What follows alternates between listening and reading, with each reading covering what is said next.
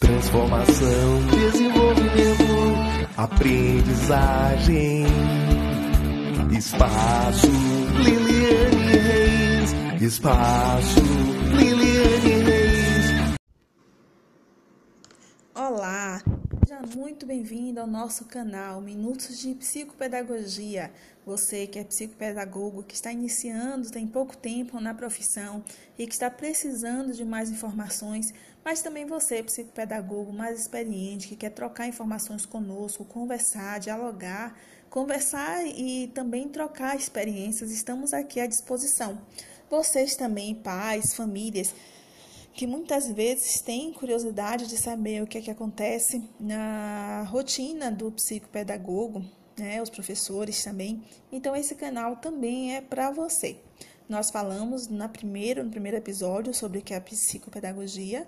No segundo episódio, nós falamos sobre a consulta, a primeira consulta. Então, se vocês ainda não assistiram, recomendo que vocês assistam os outros episódios até chegar nesse episódio, episódio 3, que tem como tema iniciando a avaliação com a criança. Isso mesmo.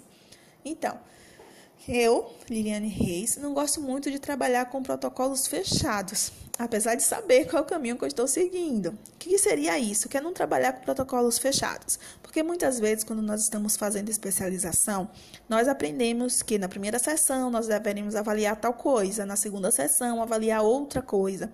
E geralmente nós já temos uma lista de habilidades né, ou de áreas para serem avaliadas. Eu por já ter mais de 18 anos, ou cerca de 18 anos de experiência, eu consigo já fazer essa alteração nesse protocolo, deixando o protocolo mais flexível. Porém, se você é iniciante na psicopedagogia, nós recomendamos que você siga as orientações do seu professor, ok?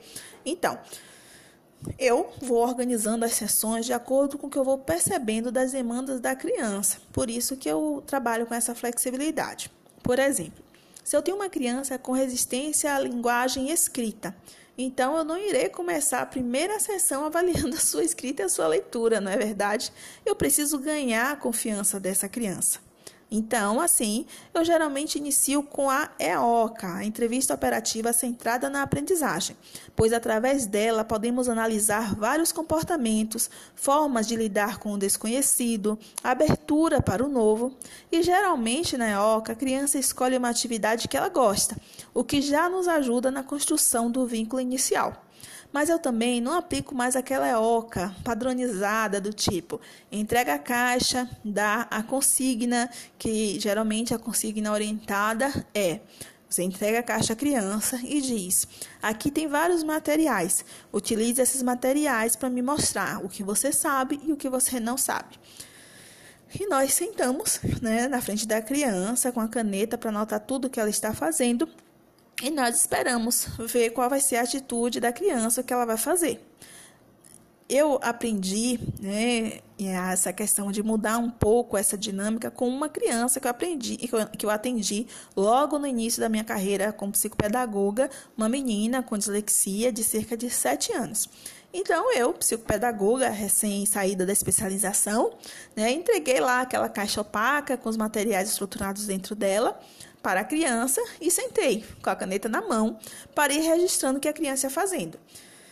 Então, essa menina, ela olhou para mim e me perguntou o que eu estava fazendo. Eu respondi a ela que eu iria anotar o que ela faria, que eu precisaria registrar para eu me lembrar depois do que ela estava fazendo. Ela ainda me olhou intrigada por um certo tempo, até que ela não aguentou e me ensinou que nenhuma faculdade ou livro poderia me ensinar.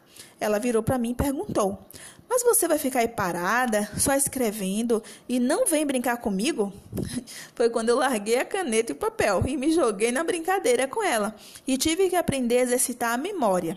E na prática, aprender que o afeto ajuda a memória a ficar ativa e registrar o que aconteceu quando concluir a sessão.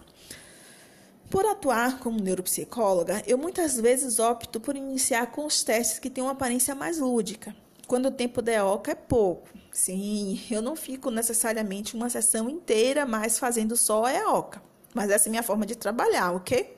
Eu geralmente aplico testes que avaliam a linguagem oral, pois eu não quero pegar em papel e lápis para dar um comando com aquela cara de escola nessa primeira sessão. Às vezes, eu uso jogos não estruturados para servir de avaliação. E também o que eu uso muito é o PLIN, que é o chamado, é uma sigla que significa Protocolo Lince de Avaliação Neurolinguística.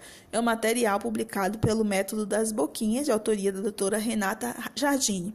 Por esse material ser um instrumento extremamente lúdico e motivador, e que nos dá um direcionamento de avaliação muito bom sendo às vezes só ele, dependendo do caso e da idade da criança, o suficiente para uma boa investigação psicopedagógica. Eu posso deixar para vocês a foto do Plim lá no meu canal do Telegram, se você está me ouvindo aqui via outros canais.